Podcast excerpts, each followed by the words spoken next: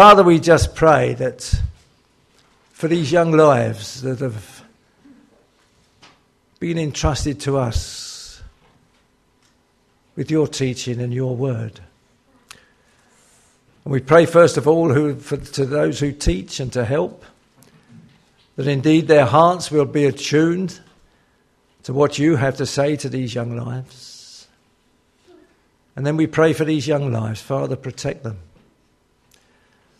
They're growing up in a godless world. And all around that they see is nothing of you. Father, we just pray for this short time in the week that we have them in our trust and care, that we shall give to them the hope of the world, our Lord Jesus Christ. Father, bless them, we pray, and those who teach. Amen. It's God's word. Father, we thank you for Mark. We thank you for his ministry. We thank you for his life that is given to you.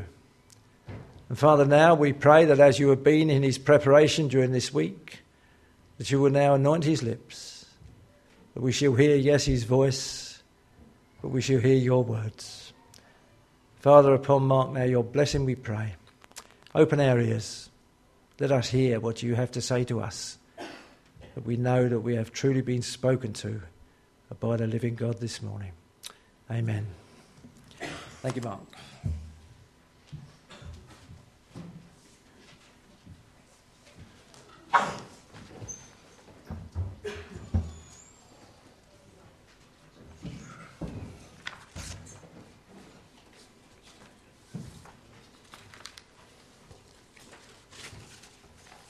Well, good morning.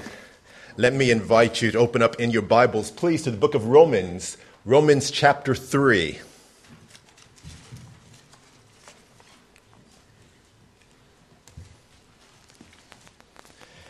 And as you open up to Romans chapter 3, uh, we'll be beginning in verse 21, by the way.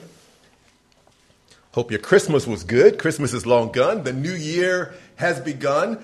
Not sure uh, how your new year has uh, gotten off to uh, a good start or a, an ill start for a lot of people, I think. We had a unique Christmas and New Year. We were in South Africa. We were blessed to be able to go to visit my sister in law. South Africa, if you've never been, is a beautiful, beautiful country. What a beautiful world God has made. And South Africa is a jewel of God's world. And uh, the natural beauty, the natural resources, the potential of the people, friendly people. If you know anything about the history of South Africa, you know that not very long ago there was uh, organized legal discrimination against blacks and coloreds and Indians. They were treated very, very badly and very unfairly. One of the heroes of the cause is a man that we probably all recognize his name, at least Nelson Mandela.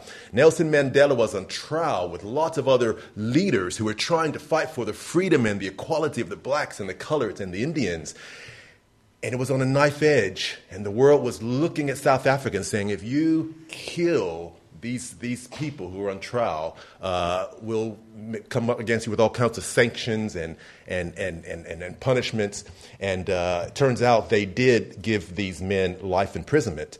And Nelson Mandela, at the end of the trial, gave this very impassioned speech where he said, The coloreds and the, the Indians and the blacks, we just want to participate fully in the South African society. And it's a matter for all of us and at the end of his speech, he said something like, This is a cause it, it's, it's worth me living for, and if necessary, to die for. Well, we were in South Africa, and despite the beauty and the natural resources, we were shocked at the shanty towns, people literally, literally living in shacks, the discrimination that is still there, the unfairness that's obvious. The education system, the transport system in array. If you know anything about the crime in South Africa, very prevalent, a very unsafe place. The government itself, corrupt. And you look and you think, Nelson Mandela, Nelson Mandela, what you said you would die for, what you lived for, what you fought for, it hasn't happened, has it? Well, we're going to look at briefly the life and death of Jesus Christ And there are many, many in this world who look at Jesus Christ and his life and his death and say, Jesus, what you lived for, what you died for, it hasn't worked, has it? We're going to look at Romans chapter 3. And I'm going to proclaim to you from God's word that actually the life and death and the resurrection of Jesus Christ, it has worked. It has produced results. Now, Romans chapter 3, verse 21. Um, yeah, we we can start the slideshow now. Romans 3, uh, verse 21, till the end of the chapter, it speaks of a righteousness from God. Now, righteousness is the character or quality of being right or just. The question before us is how can you have right standing before God? Many of us enjoy this right standing before God. There might be some here who, who aren't sure. Most of the people in the world don't have right standing before God. What I'd like to show you from God's word is the righteousness from God is singular, it's separate, it is so simple, it has a standard, and it satisfies. Let's read from uh, Romans chapter 3, verse 21 through to the end of the chapter. But now a righteousness from God apart from law has been made known, to which the law and the prophets testify. This righteousness from God comes through faith in Jesus Christ to all who believe. There is no difference, for all have sinned and fall short of the glory of God, and are justified freely by His grace through the redemption that came by Christ Jesus. God presented Him as a sacrifice of atonement through faith in His blood. He did this to demonstrate His justice because in his forbearance he had left the sins committed beforehand unpunished. He did it to demonstrate his justice at the present time, so as to be just and the one who justifies those who have faith in Jesus. Where then is boasting? It is excluded. On what principle? On that of observing the law? No, but on that of faith. For we maintain that a man is justified by faith apart from observing the law. Is God the God of Jews only? Is he not the God of Gentiles too? Yes, of Gentiles too. Since there is only one God who will justify the circumcised by faith and the uncircumcised through that same faith. Do we then nullify the law by this faith? Not at all. Rather, we uphold the law. Take note that the righteousness from God is singular. Now, every single word in the Bible is vital and intentional. So, verse 21 reads, But now a righteousness from God, apart from the law, has been made known. It is a righteousness. See, there's only one way uh, you could be made right with God. And verse 22 reads, This righteousness from God comes through faith in Jesus Christ to all who believe. Most of us here believe in Jesus, and, and only those who believe in Jesus are right before God. But, but why only Jesus? This is one thing the, the world can't understand. It seems narrow, it, it, it seems exclusive. Well, here's why it's only Jesus. Verse 25 reads God presented him as a sacrifice of atonement through faith in his blood. It's only the sacrifice of Jesus that produces atonement. Now, that word atonement means at one with God. You see, everyone here has started off life at war with God. We like to be in control. We like to call the shots. We think we know, shockingly, more than God. We like our own way of getting to heaven. You might remember that last year, on November the 11th, we celebrated 100 years since the end of World War I. It was on November 11th, 1918, that the Germans made peace with the Allied countries. And the signing of that armistice ended World War I. Now, in the war, both sides were guilty of what we might call war crimes. Both sides, in the name of peace and defending their cause, committed atrocities. Now, in our war with God, it's not like that.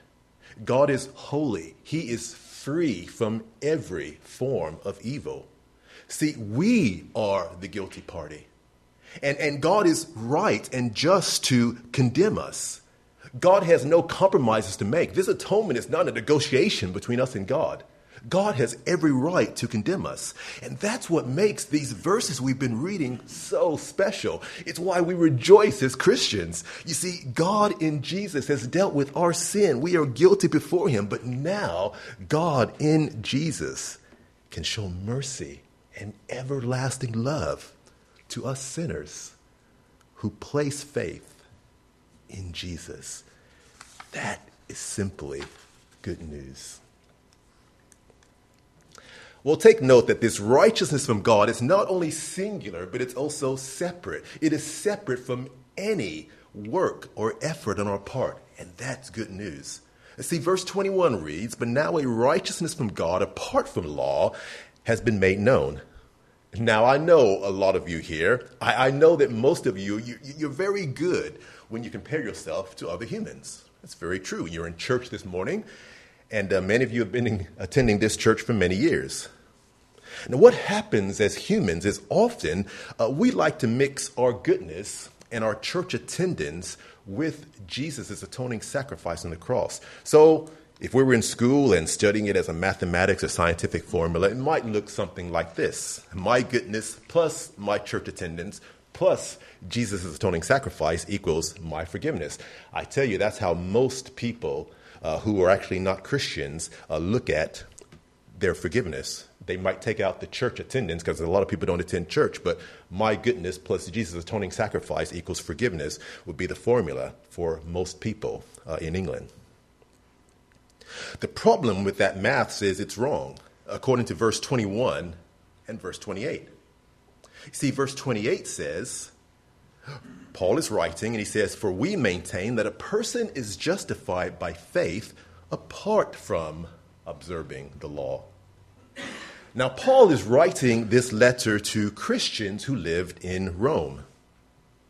What Paul is saying here is he says, You know, me and everyone who teaches with me, all we do, guys, is we simply repeat, we assert, we proclaim what God has already said is true.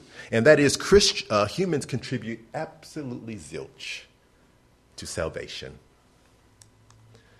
What Paul could have said here, he could have given this illustration. Speaking to the Romans, he could have said, You know, there were soldiers in your country who arrested and crucified Jesus. And remember on that day they crucified Jesus, they also crucified two robbers alongside Jesus. One of those robbers looked to Jesus and believed. And Paul could have said, You know, that robber had no chance to go to church, did he? He had no chance to give money. He had no chance to do any good deed, yet Jesus on the cross promised this robber atonement with God. See, this righteousness from God is separate from any activity or effort on your part. And that is simply good news because we simply can't do enough to satisfy the righteousness of God. So, the righteousness of God that most of us enjoy and rejoice in and celebrate and live in is not only singular and separate, but it's also so simple. Look at verse 22. It says, This righteousness from God comes through faith in Jesus Christ to all who believe. The righteousness from God comes through a person, Jesus Christ. You see, we all know how to relate to another person. Uh, we've been raised by people we went to school with or go to school with people. We live amongst people. We communicate. We shop amongst. We attend church with people. We all know that if a person offers us something we want or need, we simply go to that person to get what we need from them. And that is simply what God invites every human to do in Jesus. Right standing with God comes to all who believe in Jesus. So, what does it mean to believe in Jesus? In other words, how, how did we go to Jesus? Or how do we go to Jesus and get what we need? Well, belief in Jesus always has two parts in the Bible. First, to believe means to be persuaded or convinced, and then you place confidence in Jesus alone. Well, what does that look like? Well, all of you are exhibiting belief. You're convinced that the chair you're sitting in would support you, and you demonstrated that belief by simply sitting in the chair. And your faith is solely on the chair. You haven't brought bricks with you to prop up the chairs to give it extra support. When you stand to sing, uh, you don't check the chair for balance or put some, some weight on it just to test it before you sit down. None of you have brought tools in case the chair needs a repair. No. That initial faith that you demonstrated actually years ago, sitting on chairs, the faith that you demonstrated when you came into the building today, that initial belief enables you to stand and sit and stand and sit until you leave this building. How many of you have ever ordered pizza from Domino's? You call Domino's or you go online, you place your order, you pay your money, and Domino's promises to deliver your pizza. And what do you do in the meantime? You just get on with your life because you believe that that pizza will arrive as promised. You don't add your efforts to Domino's promise. You don't call Domino's every two minutes. Are you, are you sure you, you, have, you have the address right? Are you, are you sure you have the directions? You don't do that. You don't go and put up signs from Domino's Pizza to your house to give directions to your house. You don't quickly cut the grass or paint the house or wash your car so Domino's will see how good you are. no, you simply take Domino's at their word. And here's what's interesting about that faith we place in Domino's. Do you know what kind of people work at Domino's? I'll tell you what kind of people work at Domino's Pizza. People who lie, people who cheat, people who drive too fast, people who gossip, people who disobey their bosses and their parents. In other words, a sinner has made a promise to you and you believe it. God is holy. He never does anything wrong. God is totally dependable. He says that forgiveness comes only if you trust Jesus alone and not in yourself. Most people in the world find it very easy to believe in Domino's Pizza, yet they struggle to believe in the promise of God. Faith in Jesus is so simple. We simply place this sitting in our chair faith in Jesus. We simply place that Domino's pizza faith in Jesus. Be persuaded that you are unacceptable to God. Be convinced that only Jesus' death on the cross makes you right with God. Stop thinking that you must be good to earn or keep God's favor. Simply go to Jesus and receive from Him the promised forgiveness. Domino's promises to deliver your pizza and you believe it. Jesus promises to deliver your forgiveness. If you haven't yet believed that, believe it. That is simply the most fabulous news you'll ever hear. Because being right with God has a standard, and every one of us, every single day, despite our efforts and despite our intentions, we always fall short of meeting that standard. Let's remind ourselves of that standard from God's word. It's found in Romans 3:23, where it says, "For all have sinned and fall short of the glory of God." And you see the standard there at the end of verse 23, the glory of God. That's the standard. So what is the glory of God that we fall short of? Well, lots of ways of understanding God's glory. One way to think of God's glory is to think of it as God's story. Think of all God is, all that God does, and God's glory is his perfect character. Now, our story, on the other hand, all we are and all we do, it falls far short of the excellence, the moral perfection of God. Let's begin by looking in the Bible for just, just one example of how we all fall short. And I hope that you're reading your Bibles every day because faith comes through God's Word. And as you read God's Word at home, you'll notice constantly how perfect God is in character and how we fall short. Well, turn to your Bibles to Romans chapter 2, verse 2. Just one place to look at, just to see how we fall short of this perfection of God, the glory of God. Romans 2, verse 2 says, Now we know that God's judgment against those who do such things is based on truth. We're going to focus on that word truth. You see, sometimes we make decisions based on how we feel or how much money we have or how much money we're willing to spend. Uh, we might make decisions based on friends' recommendations, like a movie, for example. Often we base judgments on what we think others will think of us. or we make decisions based on the weather, like when or where we might holiday. In other words, our judgments are often based on things that change. And the word for truth here in Romans 2 2 indicates God's eternal, unchanging, universal truth. So you see, we fall short of that in everyday life. Another way of understanding how we fall short is to think that God's standard, uh, his own character, his perfection, is represented by the ceiling. In order for you to be accepted by God, in order for you to have right standing before God, you must, from the moment of conception, through today and on into every single tomorrow you live, you must perfectly match God's standard in every area of your life. But we all fall short. And this is what original sin does. It marks every area of your life with sin. Original sin does not mean that you never do anything right or there's no good in you, but what it means is you are not, you cannot, you never have been holy. You've never perfectly matched God's standard in every area of your life, every day of your life. So if you graph different areas of your life, it might look like a mountain range or a city skyline. And take kindness.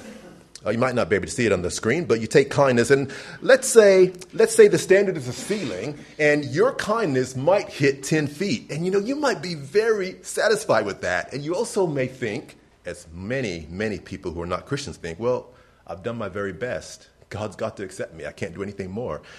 The problem with that way of thinking, though, is you fall short. Or you may do what a lot of people who aren't Christians do. They compare their level of kindness with others. So if you're doing that in here today, you might say, ah, yes, I'm, I'm doing quite good. I mean, look at this clown on my right. Uh, their level of kindness is only eight feet. and this loser on my left, well, they only hit five foot eight inches. but you look at Romans 3.23, and again it says, all have sinned and fall short. So you and all the clowns and losers around you, you all fall short together. Or it might be this. It might be that you and your best mates, maybe all of you hit 10 feet in kindness. See, but together, all of you fall short. Or you may honestly recognize that someone has excelled you in certain areas of your life. One day I was on the doors and um, I'm visiting in the house of a man who lets me in regularly, and because of, of, of, failing health, he needs special care. And one day I was there, and, and his nurse was there, and, and this nurse was so kind, listening to him, uh, caring for him, meeting all his needs. She was very friendly. She did his shopping, and she was very honest. She brought the change and brought the receipt. She offered to do more. And when she left, this man who does not believe, he got emotional he got teary eyed and he carried on our conversation. And this is what he said He says, I cannot believe what you're telling me is true. I cannot believe that kind lady will end up in hell. He said, I will not accept that.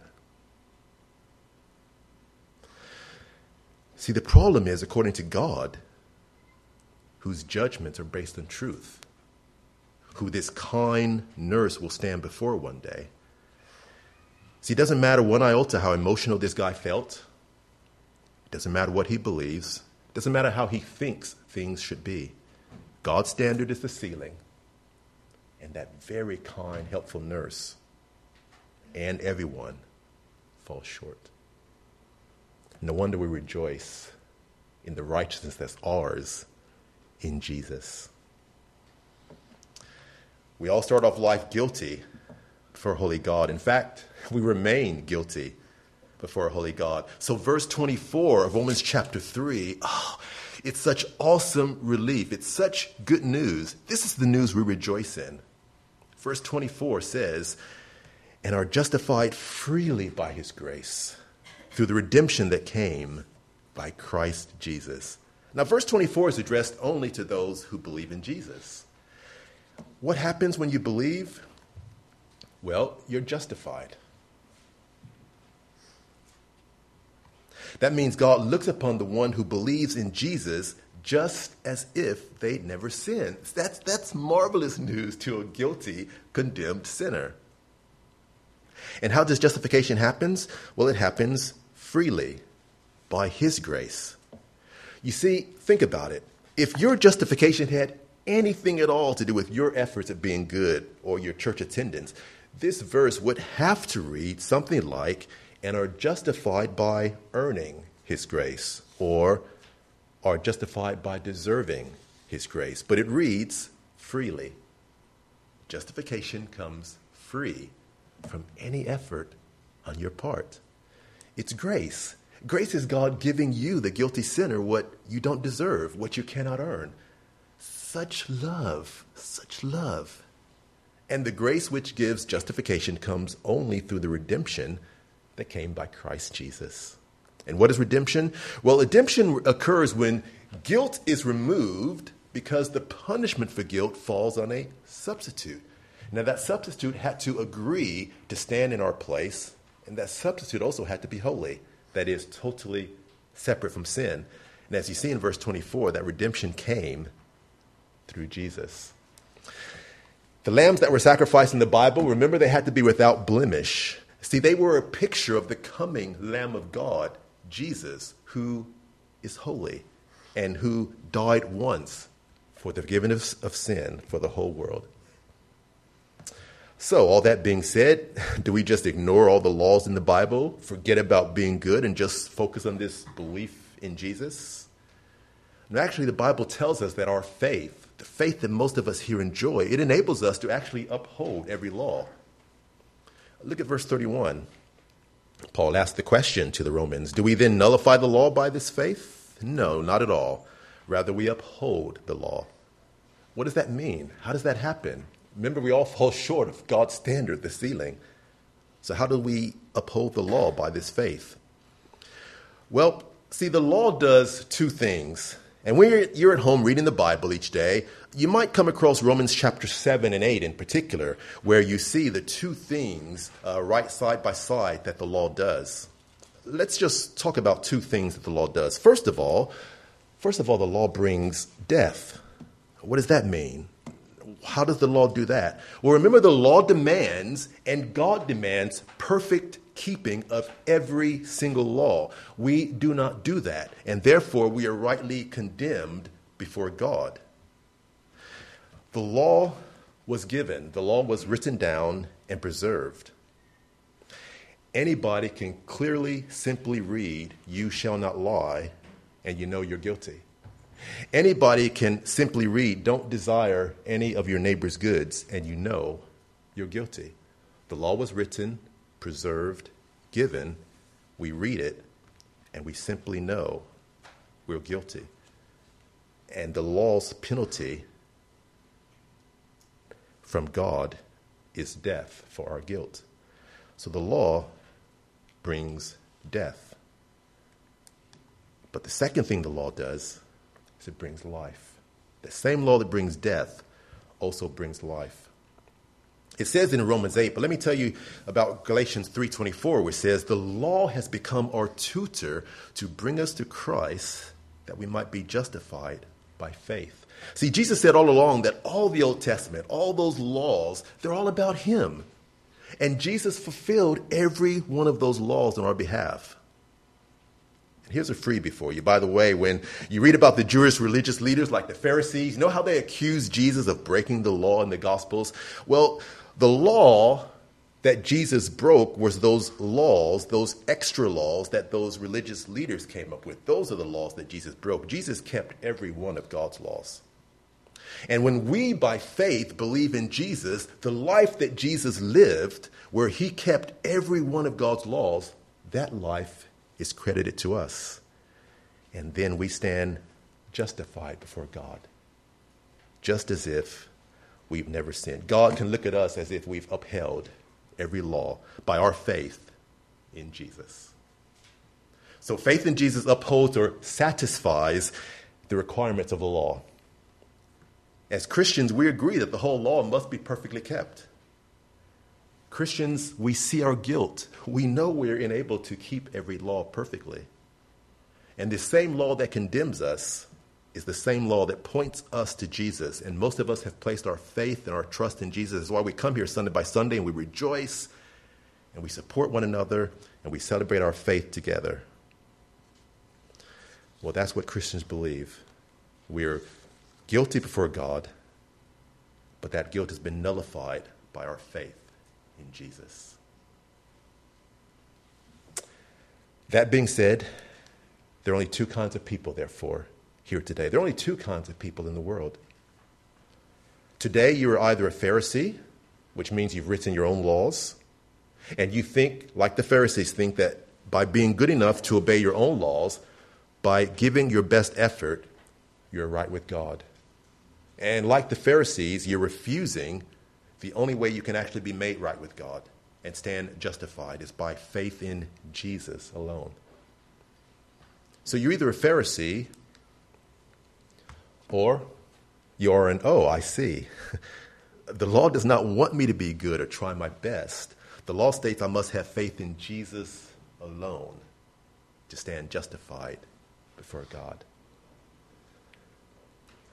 This new year, I encourage you not to leave here this morning satisfied to be a Pharisee. That's writing your own death sentence. Come today and receive the life of Jesus. If you have any questions, come and speak to me or one of the church leaders, and let's understand together how you can be sure that you've received the righteousness of Jesus and to be sure you stand justified before God. Let's pray. Father, thank you that righteousness can be ours. Thank you that it comes not through our failing efforts, but through the successful, fruitful, faithful life of your Son, Jesus. Help us all, every one of us today, to be sure we have that certainty of justification. If we do, Father, teach us to rejoice in it and help us to share it, to live it, and please to give it away. Hallelujah. Amen.